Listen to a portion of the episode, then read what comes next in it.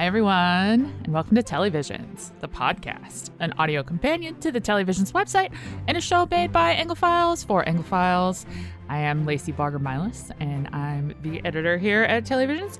And joining me, as per usual, is my co-host and I started to say my associate, but that sounds like I guess I have to say associate editor because saying associate sounds like you're in the mafia. But my associate editor, Miss Annie Bundle. Hello. Because it feels so formal to be like my associate editor, but also if I just say associate, it literally feels like leave the gun, take the cannoli kind of situation. So, you know, Greg has never seen that movie, and I made that. We were while we were on vacation, we were somewhere where we had. We had cannoli for dessert, and I obviously made a leave the gun, take the cannoli reference, and I had to explain it to him because he's never seen that movie. And I'm like, how do you not see The Godfather? That's kind of amazing. I went through a gangster phase where I read all these gangster books. So I read the book and everything. Well, you might like House of Gucci then, because it was a little bit like The Godfather. Oh, yeah. It's got Godfather overtones to it. I feel like. We will actually talk about something that's relevant to the podcast we produce in a second. But I feel like every time I see that trailer, it just makes me miss my besties because I feel like that is exactly the sort of movie that we would have gone to the bar and had a couple of drinks and then gone to see that movie. And it would have been like an order of magnitude better because we would have been a little tipsy. Mm-hmm. But yeah, let me tell you, Lady Gaga as father, son, and House of Gucci is just it's funny. It doesn't quite mean to be all the time, but it's funny. Anyway, I highly recommend. Anyway, what we are actually talking about this week is not House of Gucci. Maybe we'll, it's got Jeremy Irons. Hey, he owns a castle. I just literally learned this yesterday. He owns a 15th century castle that he's bought and renovated in Ireland. Anyway. I'm very scatterbrained today. The holidays have drained my brain. Let's talk about Great British Bake Off. Yeah, let's talk about cozy cooking because that's what we're going to do. Welcome to the Great British Bake Off. I'm sorry, we're in America. It's the Great British Baking Show. Can I just tell you that when I VPN the show, it's so disconcerting that they say Bake Off instead of Baking Show. Because I know that they record those intros twice so that they say Baking Show once and Bake Off once for each. I finally learned why that is, by the way. Oh, and no, it's Pillsbury. Yeah, it's a copyright thing. They literally can't say Great British Bake Off because I guess Pillsbury had a contest or something back in the day that was called the Great British Bake Off. And I'm not a copyright lawyer expert or anything, but really? Yep, really. No way around that? No way around. PBS did not want to find a way around that when they brought the show over back in the day. So that's why it's the Great British Baking Show over here. If Netflix had brought it over originally with its deep pockets, that might have been different. But public television, what are you going to do? We have to function within budgets. Ba-ba-dum. Anyway, this is season 9. This is technically season 12. Collection. American, it's season 9. I don't even know. Netflix actually. Okay. So PBS used to call it seasons. I have noticed that Netflix has reissued them and they're all now collections to try to fix the confusion. So this is collection 9 over here, but season 12 over there. That's fine. I just, if anybody's curious about this, at some point a couple of seasons back, Annie actually made a chart, which is which season is which in America and the UK, and it's quite useful. If a little outdated now. Those things. True. I should update it and do another one, but oh well. So this season is we basically, for the second year in a row, we have what's called the Bake Off bubble. Which means that unlike previous seasons where people got to go home, it's because there's a pandemic. Let's be clear about that from the start. I don't think it's this. This is not something that is ideal for the show. I don't think they particularly like it. I think they'd like to not do it like this if they could. So if the pandemic could, ease off, that'd be helpful. Yeah, and they also, because of the pandemic and the bubble situation, it's only filmed in 5 weeks instead of 10 weeks like it used to, which last year made for a very kind of uncomfortable season. We did a podcast talking about how, you know, as much as we appreciated it, there were a lot of problems and a lot of failures to adjust to this new situation.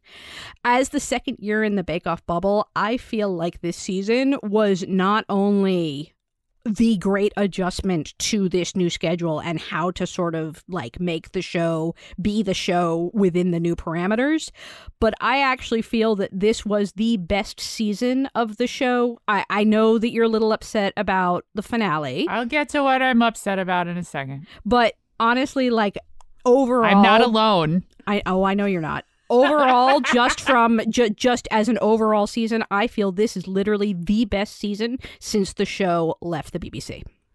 I would agree with that. And I don't know that I would say necessarily that it's because of they figured out how to make the bubble work or whatever. I think that this season just shows that how important it is to cast this show correctly. Absolutely. Because this is... While there were a couple of people that I was kind of meh on, there was nobody I outright hated. There was nobody I thought outright didn't deserve to be there. There was nobody that, like, I mean, I have some complaints that we'll get to more specifically in a second, but like as an ensemble, this is the most I have liked this cast possibly ever, at least since that season with, oh, and I've forgotten her name, very young, like season 3. With the one where Nadia won. Yes. That would be Series 6, Collection 3.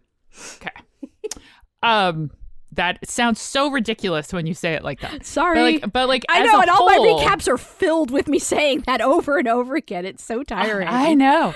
But like on the whole, I just thought this was a fantastic group of people. Like they had great chemistry. They were great bakers. They were really different kinds of bakers. Like Chigs just started baking because he was bored during lockdown, which I think is incredible. Like brownie mix is about the extent of my skill. But...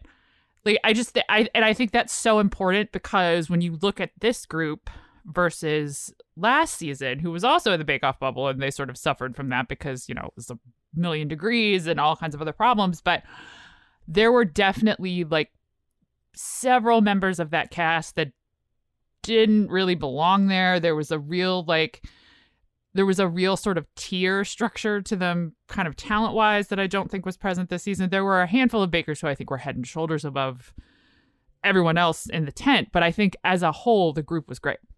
And I think that matters so much because it felt not just equitable, which I think is important, but less like Paul was... behind the curtain, if you know what I mean. Yes. Like, because that was a real, as we all know, I ranted about this last year. Like last year, that was a real problem for me. It was that you could really feel the hand of Paul Hollywood on it. And I felt like that was less the case this season, but I think that was because the cast was so good.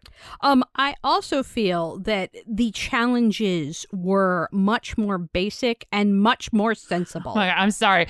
We'll never get over that ice cream cake.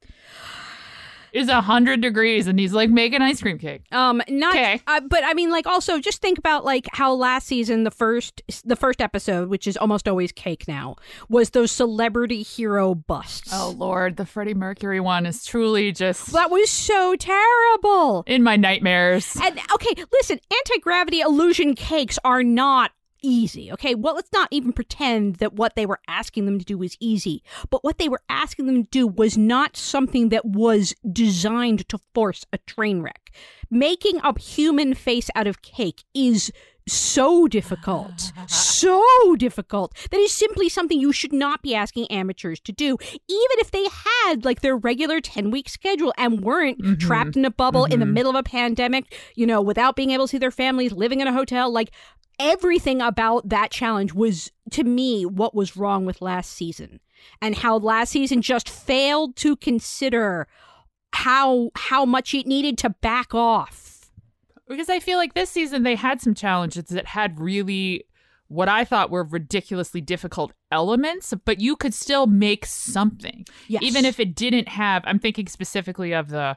and I forget what the technical name for it is, but it was when Jürgen made the Tudor music cake, and it was the cake that had the collar that had like a pattern on the outside of it. And I was like, this is incredibly hard. I would never be able to do this. But even if you couldn't get the pattern to work, you could still make a cake. Oh, you're thinking of the imprime dessert, the Jocondan. I'm mispronouncing that. Yeah, that's the It sounds like Jocasta from like from like Greek tragedy, but yeah, that's what, because like you could maybe fail at like making that decorative piece of it look right, but you could still make the cake that went with it. Like if you failed at that part, you still could make something.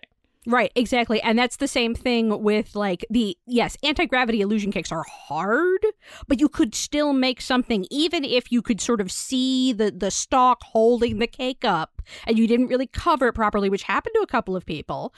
It's still, you could make a cake. And even like, I think it was Tom who actually like failed and like literally didn't have like an anti-gravity element. Like he still made a cake. Right? Like he still made something that looked good, even if it didn't actually fill the brief. And, you know, that's the thing about the season is that they backed off just enough to let these guys shine within their skill set. And that was so important. And it really, really helped make this one, like literally this and the Raul season are my two favorite Channel 4 seasons now. I truly have some issues with the finale and sort of the way this season closed out, but I think as a whole, this season is great. And it's really like so good at showing you what is like what makes this show different from every other. Like, I don't know, I keep getting, because I watch the Bake Off on Netflix, I get like a bajillion emails every time. They're like, we have another strangely similar to the Bake Off baking show, but it is not called Bake Off. Like, I think the most recent was, like, Baking Impossible or something. So they send me all these emails, and I'm like, but it's not the same. Baking Impossible actually has the judge. One of the judges is from Series 7. It's one of the finalists from Series 7. It's Andrew, who was runner-up to Candace of the Lipstick. And it's actually his kind of baking. He was very scientific. He was very like Jürgen and Giuseppe, very engineering. Baking Impossible is where I was going with that was more like the, I'm sure those shows are fine, but the reason I like the baking show / Bake Off, like this season encapsulates a lot of that. Like the cast clearly loves each other. They're such great, interesting people. Like their families are adorable. Like, yeah, they make cakes that I could literally never make in my life, but like that's maybe the fourth most important thing about the show. Speaking of which, let us talk about this season's contestants and how much we love Jürgen and Giuseppe. I love them. Where's their buddy comedy road trip show where they travel around Europe eating food? Netflix. I know, seriously. Like, this is... Right? Like, can you just see this like a travelogue where they just go to different cities and they eat and they tell us about what they're eating? And I would watch that. And I don't even watch that kind of show, but I just love them. You know how you brought up Series 6, Collection 3 with the Nadia season as being your last favorite season before this one? And she has like 3 cookbooks and 2 Netflix series, so let's go. Right? Like she's the only winner who like when she won, I was like, that girl is going places. She's going to have more shows. She's going to show up places. She's going to be on Netflix. She's going to be on the BBC. Jürgen is the first contestant since then where I've said the same thing. And let me just get it out of the way. Because if any of you, I don't actually think many of you do, but if you do, follow me on social media, you are already very aware what I'm mad about. Because Jürgen should have been in the final, and it's garbage that he wasn't. I really would have loved to see what he would have done with those final challenges. I think if there was ever an argument for there to be a 4-person final, I think it was this year.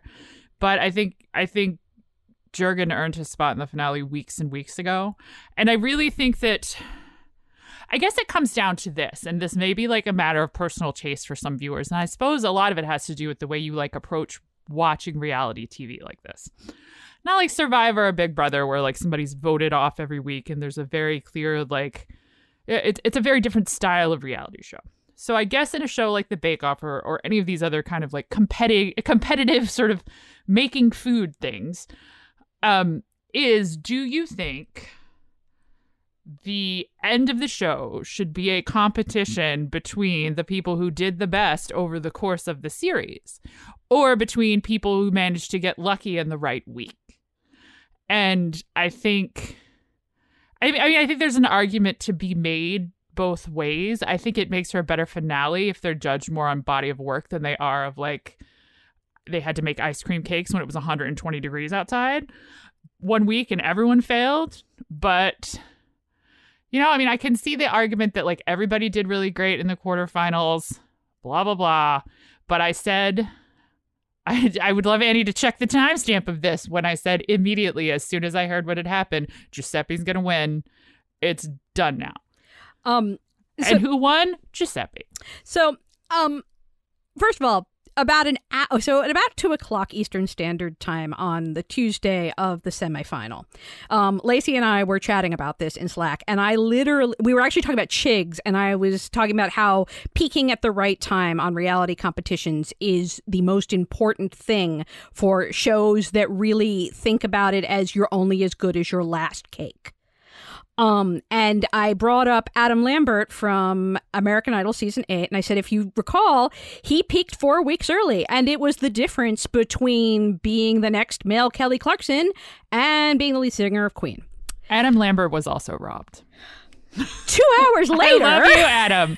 2 hours later, Jürgen literally pulled an Adam Lambert and went home just before the fun, just at the wrong time. He was Daughtry'd out. He did not make it because he peaked just too early. And the thing is that even though I am not going to argue with you about whether or not it should be a body of work, because I do actually think that in a lot of cases, judging on that merit for the finale is the correct thing to do. But with reality competition shows like Idol, like Great British Bake Off, like many of these, like Project Runway, etc., there is a level where every week is a reset, and it is really you're only as good as your last performance. And that is sort of the way that these shows sell themselves. It's how Idol sold itself. But then again, I mean, I don't know. Like, the thing is that I cannot see the argument where you sit there and tell me that as a body, the only person besides Jürgen that I would 100% say should have been in that final from day one is Giuseppe. Oh, absolutely. And I just do not think that you can, which is why he won.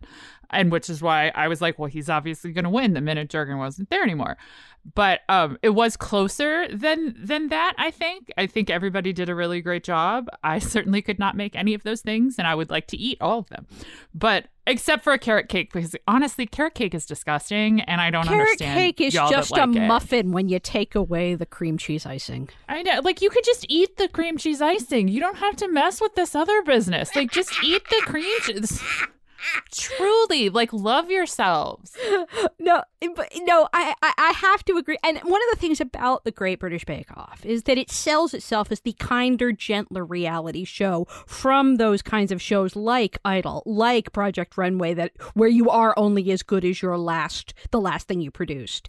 And I think that that's partly why your instinct to say, no, we should be judging them on the body of work is actually more correct than you might think. Because if we are going for the kinder, gentler, we should be more forgiving. Not that I don't like Chigs. And let me tell you, the glasses were a thumbs up. Look, we love that for him. He should wear them all the time. And as much as I love Chigs and he's so fun and I love his story, and again, the glasses, there's just no argument to me that puts him next to Jürgen and says Jürgen shouldn't be there instead. There's just none. I'm sorry. I thought it was incredibly sweet, though, that Chigs literally was making one of the things that he made for his showstopper in the finale. Matt came over and said, "What are you doing?" And he said, "Well, Jürgen taught me how to do this. And so I'm making it for him." And I was like, oh, my heart. I know. I mean, it just does stab you in the heart. But I mean, as a coldly critical, Jürgen was my favorite. I'm not going to even front.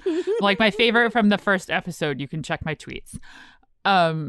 But like, it's just from a what is going to make the best final competition perspective. I just like, it just doesn't make sense to me that he's not there. Okay. So last season in series 11, we had the final. Laura made the final, as you may recall. Oh, thank you. I remember she was the one that we all really liked her, but she kept having horrible fails every week, and for some reason never went home. Yes, and they kept pushing her on because she was a fan favorite, and they recognized very quickly. One of the things about British reality shows in general is how great they are edited, how beautifully they are are edited. And they saw in Laura the chance to really do this fan favorite edit. And so they kept her beyond her abilities. When Lizzie went home at the quarterfinals, I had a couple of people who were like, you know, Jürgen didn't do really well in the quarterfinals. Why did he go home? Why didn't he go home? He should have gone home. You know, Lizzie should have. She actually managed to produce a really good cake. Finally, she should have been rewarded. And I was like, no, because she had like 8 other weeks to make a good cake, and she didn't. Well, actually, no. My first thought was no, because they didn't want another repeat of Laura. They didn't want fans to freak out because a favorite went home over a good edit, and that was really. I think that that's something else they learned last season. Editing only gets you so far that way. I really liked Lizzie, but to me, it felt like she went out right about where she should have. Maybe even a week later. She went out exactly at the correct time, as far as I'm concerned. The one who went home early this season, who should have been allowed to last longer, was Freya. She should have at least gotten to those quarterfinals, if not the semifinal. It was. And I feel like the edit for her, especially in those first weeks, was planning on her making it much farther than she originally did. I think they thought they would at least keep her around for Vegan Week, because I think she's the whole reason they had it. But you know what I think it is? Paul didn't like her. Nope. And we all know what happens when there's a woman on the show that Paul doesn't like. Everything they do gets criticized and they get booted early. I also think that the show counted on the fact that sometimes the 19-year-olds just do so well. And they just had like what's her name in Nadia's season? I really am kicking myself that I can't remember her name because she was my favorite that season. They all the whole cast just went to her wedding. Flora? Yes, her name was Flora. And she was exceptional. Yeah. And Peter last year, Peter was the youngest winner they'd ever had. He seems like such an old man in a teenager's body to me that I forget that he's actually like a toddler. No, but he's actually like a toddler. Like he's like I'm pretty sure that he was. The phrase is an old soul. I think. I'm pretty sure that he was like what. Like 1920 again. He was also the first Scots winner, which I also loved a lot. I love that we have an Italian who is now on the Great British Baking Show. By the way, I mean I do love Italian food, so I love that. And I love that his first thing he did was go home to Milan.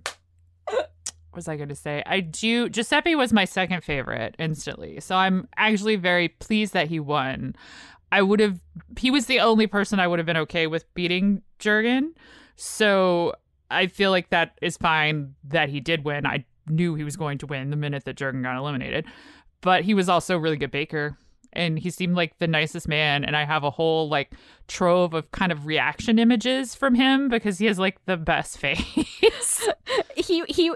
I know that everybody was all about Chigs and the glasses, but honestly, Giuseppe was like the hot one for me. I'm sorry. The glasses like came out of nowhere. Where like I just like it was just suddenly like there. Right. Like he did just yank them out one day and like fogged up and it was like, oh wow, that's cute. But honestly, like Giuseppe was like, I don't know, I'm a sucker for hair. I saw a meme that compared Jürgen to Winnie the Pooh, and I literally like can't unsee it now. So it's just yeah. If he's Winnie the Pooh, then Giuseppe is Tigger. Oh, that could be their show.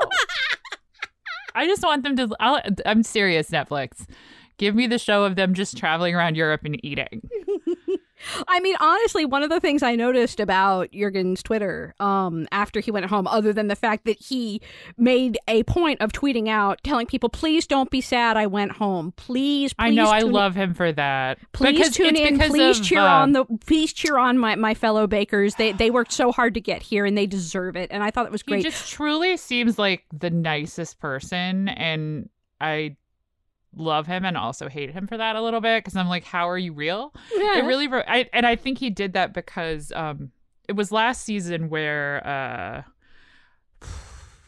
why do I never prepare for these things? So I can't remember their names, but you know who I'm talking about, who went home last season, I think 4th, so that Laura could continue to make terrible things. Hermione. Thank you. And she is actually coming back for the holiday episodes are a year behind here in the States, so we'll see it next year, but she's coming back for the holidays this in the UK. So I'm actually quite hopeful that she'll win.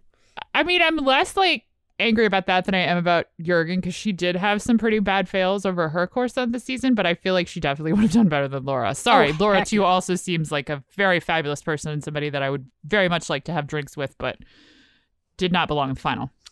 You know, and that's the thing, is it's not fair that we focus on Laura and pick on Laura when both of us, as people who have worked in television and know how this works, know how the sausage gets made. No, I mean, all of that is not her fault. It's that they pushed her too long, and that they're the ones who actually should. People were so angry at her and tweeting mean things to her, and it's like, it's not her fault that they pushed her. She's just there. She can't like raise her hand and say, no, Paul, send me home. She can't do that. That's not how it works. It's not how any of this works. Yeah, I do feel like last year, I think there were several contestants that you could feel the heavy hand of Paul Hollywood involved in their exit or their lingering longer than they should. I think there was a whole lot less of that this season. Oh, absolutely. Which I think is great. I don't know that I credit that so much to Paul as I do with just the entire like ensemble of the cast was an order of magnitude better. I think also the editing hit it better. I would absolutely say that it's Paul's fault that Jürgen went home before the finale. And it's partly because Jürgen was not always very pro-Paul. Like, I remember that. Do you remember what it was? The German week. It was German week. Annie and I text a lot while we watch things. And Annie had watched this episode, the German week episode before I did, and she started texting me about Jürgen talking back to Paul. And I literally the first thing I said was, "Oh, expletive! Jürgen's in trouble because Paul holds grudges and will remember this because it's totally that's what happens."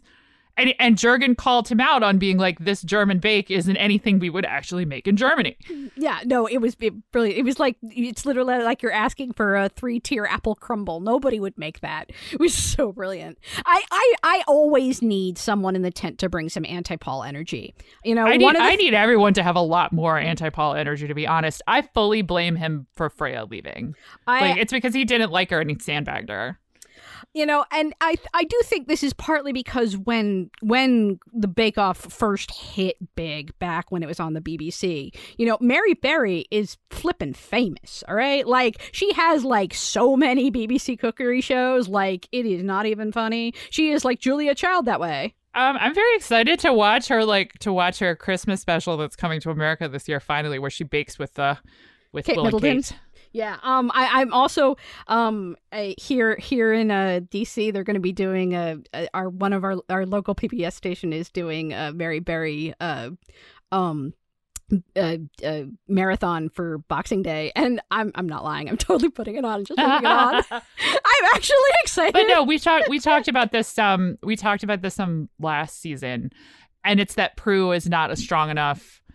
It's not a strong enough foil for Paul. It's also that Paul is now the famous one. He was the not famous one when this show started. Mary Berry was famous. Sue and Mel were famous for their Supersize Risco shows. And Paul was some dude with a bread cookbook. And I know, seriously, that's what it was. And now, like, he is the famous one, and everyone else is striving to get on Bake Off to become famous with him. And I mean, part of it too is Prue. I think Prue was better this season than last season, but she also has no spine and does not stand up to him in any way. And she needs to not talk about calories ever. I also could stand. I mean, I too love a boozy item, but I need her to stop talking about how drunk it's making her or whatever. It's just very weird. Prue is basically fat. They took her from a show called the Great British Meal or something to that effect. That she had been sort of the Mary Berry of, and I that was not a very good show, first of all. But I could see why they picked her and why they thought of her as a good Mary Berry substitute.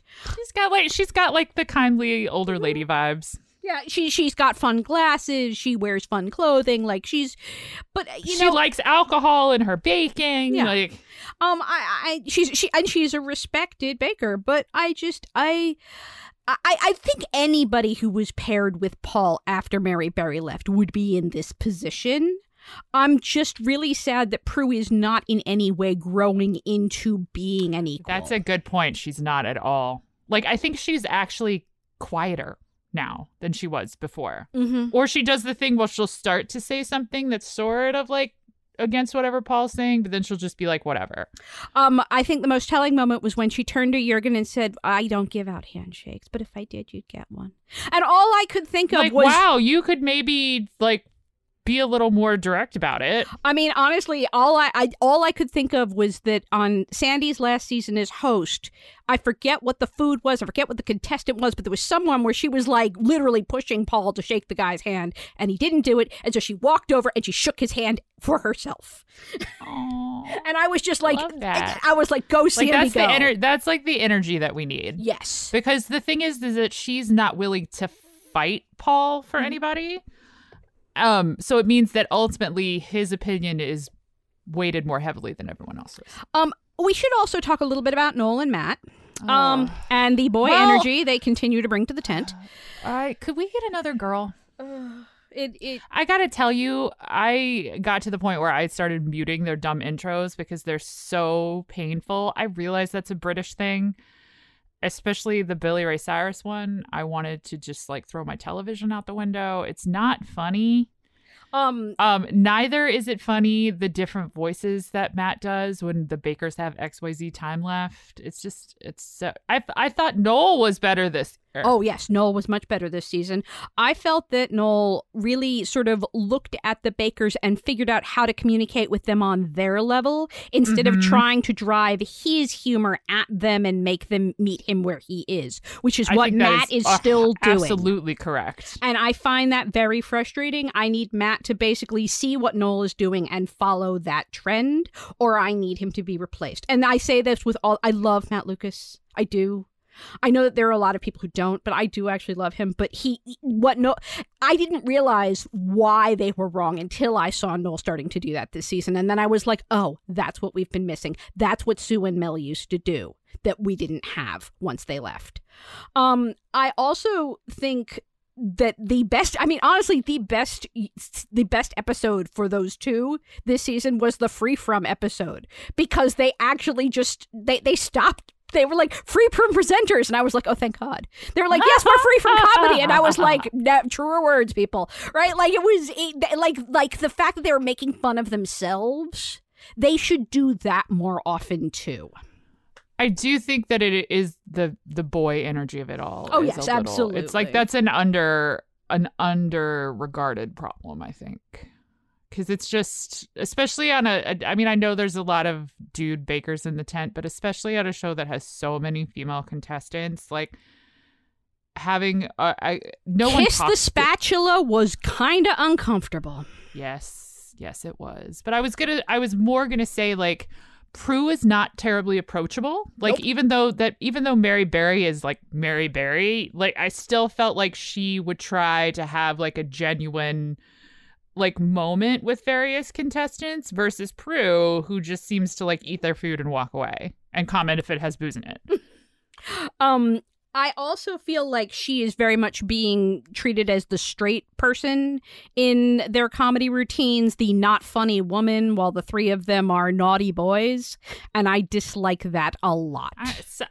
Some of the humor this season was also like not great in my book, like at all. And nothing against any of the bakers, but a lot of the Noel Matt judge interaction was really uncomfortable and weird, I thought. Like, there's also just some jokes about like Paul cross-dressing or, you know, being gay that just really like it lands. It is 2021. Like, please make fun of his shirt or something. I don't know. Like, it's just really it didn't work for me. No, and it's that, I think that's just a problem in general with old school humor trying to catch up with new school mores. that New School Morris that we have. I think that's a I think that's just a problem in comedy in general, that we were sort of being treated to this season. But at the same time, like, be more self-depreciating among yourselves and meet the contestants where they are is really the big note that I need. I do think that's a really good point, though, because now that I'm thinking about it, you're really right about Noel, and that it feels like he actually tried to get to know them individually. I mean, honestly, that moment, like, as much as it was probably distracting as heck for George, when he went and unpacked his suitcase and brought the clothes in, I was like, oh, that's sweet. Oh, that was so sweet, except George should not have still been on the show by that point. I know, and that also did not help. Like, it was sort of, but at the same time, like, that's the kind of thing where it was like, okay, all right, you can do that. I accept that interlude. I think George was definitely the worst offender in the they've been here too long camp. Yes. He should not have outlasted Freya. There is no way. No way. I just remember that bake that he was like, well, I've tried this 3 times and I've never actually baked it all the way through, but I'm going to do it again right now. And he still didn't fail. Like, I was a little worried Maggie was going to overstay. I was worried about that too, but I think, I mean, this sounds terrible, but like, luckily she kept failing really badly and not in a way that was easy to hide. Yeah. I mean, because to be fair, Amanda had some epic fails, but she managed to like string together a couple of weeks where she didn't. So she also lasted, I think, a little longer than she probably should have. I think that's the thing, is that other than Jürgen going home a week before, we all know he should have. And he's essentially peaking, you know, 2 or 3 weeks too early. I feel that basically just about everybody else went home at the right time or close enough to the right time that no one offended. I think for the most part, yeah. I would. We didn't have a Rowan this year. Oh, the vests. Yes, the vest last year. He's also coming back for Christmas, by the way. Oh no. I'm so sorry. But I regret to inform you. Like, the only he seems like a lovely person. I'm sure he's a lovely music teacher. But that's the one thing I remember about him, is that he was a music teacher. I just remember the vests because there were a lot of them. But I think really the only offender in that regard is George, because he definitely should have gone home before Freya did. At least. But even he didn't really overstay his welcome. When it was time, when it was time to fish or cut bait, he was gone. Yeah, I mean, I also like, when I look at sort of the first half of the season and I look at him staying over bakers that I admittedly, like, I don't know if they would have been more talented overall than he was or not, because they left and I don't know. I just look at how many times he like failed to understand the assignment. And yeah. Just like did not do whatever it is he was supposed to do, or like failed at doing it, or I just can't get over him being like, yeah, 3 times this didn't work, but I'm going to do it again anyway because it's going to work this time. And Paul just being like, eh? But yeah, I mean, it was that kind of thing. Like, it just, I don't know. So, I mean, maybe one of the earlier people would have turned out to be somebody that grew over the course of the show, but they didn't get the chance to because George stayed over them. But we'll never know. That's true. I also, I mean, you know, Chigs also had those, though. Like, he had, I think it was in Carmel Week, he called it a mistake because he never got through it without a mistake. I don't remember quite what it was something mistake was the name of his showstopper. Yeah. I mean, it was a very, like, complicated multi-layered thing that just did not work, but... and it didn't work in the showstopper either. I don't know. I just, George just consistently to me seemed out of his depth. Yes, I would agree. Once we got like past before we even got to mid-season, really, but. Yeah, the other thing about Bake Off, which I really do love, is how structured it is, how we really, at this point, always get cakes and biscuits and bread as the first 3. And then we get these sort of like medium things that are like, you know, desserts and pastries. And then we get sort of the funky ones like, you know, themed stuff like, you know, Tudor Week. Or the last year where they did like their anime cakes or whatever they were. It was technically supposed to be Japanese week, but it was really Asian fusion because like one of the dishes was really Chinese and one of the dishes was really Korean, and it was quite embarrassing. But yeah, I I have to say that I do really like the structure, and I felt that this year the structure also really worked for them. There are times when the structure kind of hobbles them, and this year I think it really did, they did it correctly in how they sort of structured the season. And I think that also really helped, that we really did get sort of a build of toughness rather than starting off with, you know, busts. That was impossible. I mean, honestly, that was nailed it. I mean, honestly. No, it was. And that's the thing is I was like, listen, nailed it exists. You don't need to do this. Like, we have nailed it. I mean, nailed it is great. I love Nailed It for what it is, but it is a very different show mm-hmm. that you watch for a very different viewing experience than you do for the Bake Off. It's true. You watch Bake Off to have your heartstrings pulled. And I mean, that is despite Jürgen not making the finale. My heartstrings were so pulled in that finale. Like you're right. They're very good at editing. Like I was really, what did I say to you when this was happening? I was like, oh, look, they're trying to make everyone cry. So we forget how angry we are about Jürgen. And yet it worked. Like I was just like when they showed Giuseppe's dad. I did not forget. I don't know if they said sometime early on and I just missed it that that Giuseppe's dad was a baker in Italy and had been for like decades and that Giuseppe. I don't know if he ever actually said that was his job or anything, but he definitely talked a lot about learning about stuff from his parents. Yes, he talked about learning about stuff from his parents, but I didn't know his father was actually a professional baker, or at least it did not register until they showed me that photo. And then suddenly I was like, oh my gosh, Giuseppe is basically like following in his father's footsteps, and this is a whole generational thing. And then of course they show his father saying, you know, you've surpassed me, and that's all a parent ever wants for their child. And I was just like, you know, like total mess, crying my eyes out. And then I have to recap the thing. Trying to recap while crying is really hard, you guys. I just want to put that out there. I didn't cry because I'm a monster, but I also cry at the drop of a hat. I cried over Leonard, over on Grant Chester. Okay, like I cry all the time. I cry over everything too. Don't get me wrong. I cry about like Kodak commercials around like graduation and Mother's Day. It does not take a lot to make me cry, but I hold on to the kernel of my Jürgen anger and let it warm my cold dead heart. I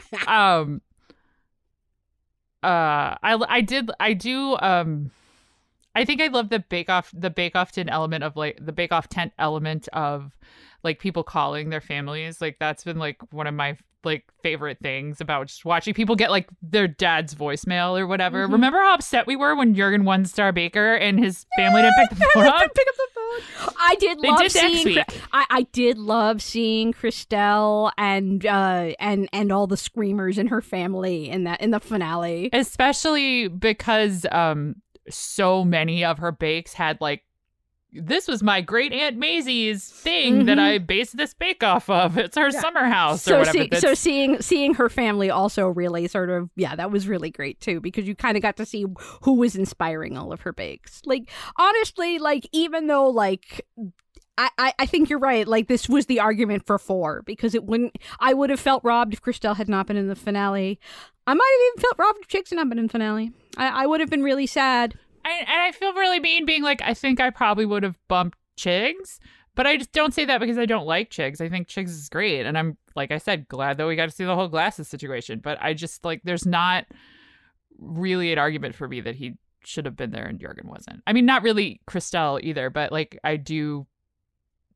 like all of them. She had consistently gorgeous bakes. She did have a really like beautiful aesthetic. She had a body of work in the same way that that Giuseppe and Jürgen did. She had a what do they call it? She had a point of view. Yes, I think I would absolutely agree. I don't think Chigs had a point of view. No, because I mean, how can you if you've only been baking for like 18 months? No judgment. I think it's incredible that he made it to the final of the baking show like after baking for a year. But I don't know. Like I said, I would have put Jürgen there. Any final thoughts? Other than, are you looking forward to last year's Christmas specials? I gotta remember. Wait, which Derry Girls was last year? Well, Derry Girls was, we saw it last year. It was really the Christmas before. Yes. So what is this year? This year, we're getting the Great British Bake Off last year that aired at Christmas last year that is coming to Netflix on December 3rd. It has Ruby from season 9. It has James from season 8. And Rosie from season 10.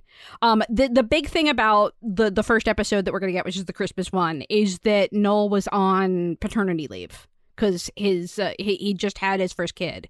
So we're actually going to meet somebody who people who VPN will know what an Extra Slice is. An Extra Slice is basically the after show. Everybody has an after show. But Netflix doesn't bring the after show over. It's Jo Brand is the host, and Tom Allen is one of her usual little panel of comedians that meet with whoever got eliminated this week. And Tom Allen basically got bumped up to the main show to take Noel's spot for the special. Oh, like coming up in baseball. Yeah, like basically. Like they pulled him from the minor leagues over on Extra Slice. I wish they brought Jo Brand, but I guess not. And then the Great New Year's Bake Off, which aired on January 1st of this past year. The big one that comes back is Nancy, who will be returning to the tent for the first time since Series 5, which is the first season we ever saw over here in America. I don't even know if I've seen that one. No, yes I did. Yeah. Raul from Series 9, which is basically Series 9, the Raul season that's Raul and Ruby are basically, that was basically my favorite Channel 4 season up until now. So I'm really excited that he's coming back too. And then it's Henry and Helena from Series 10. So there's no big celebrity this coming year for us here in America. Meanwhile, over in the UK, on Christmas Day or Christmas Eve or whenever the Christmas Bake Off will air, they're getting the entire cast of It's a Sin to come in, the four main guys to come in and compete. Which I'm very much looking forward to that coming over here next year. Next Christmas, right? Like, I know it's so frustrating, but that's And then we have and then the New Year's. It's just it's again like a normal one where we get like people from Series 10 and Series 11. Hey, I don't mind that. No, I don't. I mean, I liked the Derry Girls one a lot just because I love the cast of Derry Girls, and I loved It's a Sin, and I think it should get more promotion over here, and I hope that honestly, like, because It's a Sin was on HBO Max, not Netflix, and it didn't get nearly as much marketing or play, I'm sort of hoping that the cast of It's a Sin showing up on Netflix will get people to go stream it over on HBO Max. Yeah, I mean, like I was going to say, but I forgot to say, is that I love Derry Girls and I love the cast of Derry Girls. They seem super fun, but I don't expect them to be able to bake. No, and I don't expect the It's a Sin people to be able to bake either. Whereas when you do get the old contestants back, especially the ones who have been away for a few seasons and have improved their baking, it's actually a really exciting thing. Do you have any final thoughts? Who was your favorite? We've all know my Jürgen love. So. Honestly, my favorite. I basically was torn between Giuseppe and Christelle all season. Giuseppe because of the hair, and Christelle because I just loved her bakes. I thought they were beautiful, and I thought that she was criminally overlooked in the early going, and I was very concerned that she was going to go home before she got a chance to be in the final. And I was very happy that she made the final. And that she peaked at the right time to make the final and got Star Baker right at the right moment to get her into the final. Justice for Jürgen. I know. It's okay.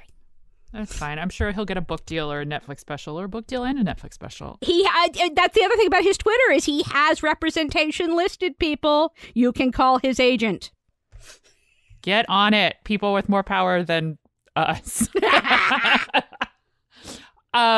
Anyway, yeah, another season of the Bake Off under our belts. I guess it's time for me to tell the people where I'm at. Yes, tell the people where you are on the internet.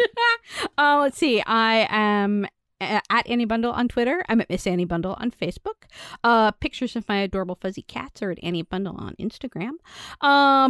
Let's see. I am the associate editor not associate, just the not just the associate, but the associate editor here at Televisions. I also am a staff writer at Elite Daily and a freelance for NBC News Think.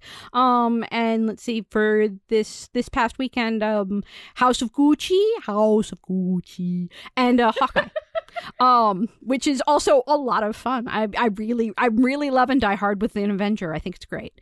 So yeah, just basically follow me on Twitter. I retweet all my bylines, so you'll know what I've been writing. Ta-da!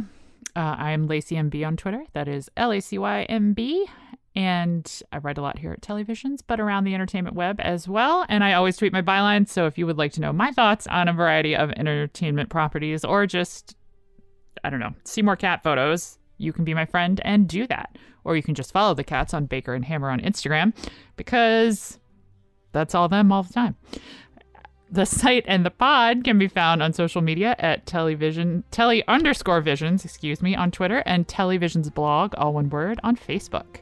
We are a product of WETA, and if you like what we do, you can visit us at televisions.org and click on the donate button up top to help us keep doing it, while supporting public media at the same time. It's very important. You can get access to PBS Passport and watch some of the previous seasons of The Baking Show, but I can't even begin to tell you where they all live, so go find Annie's post for that.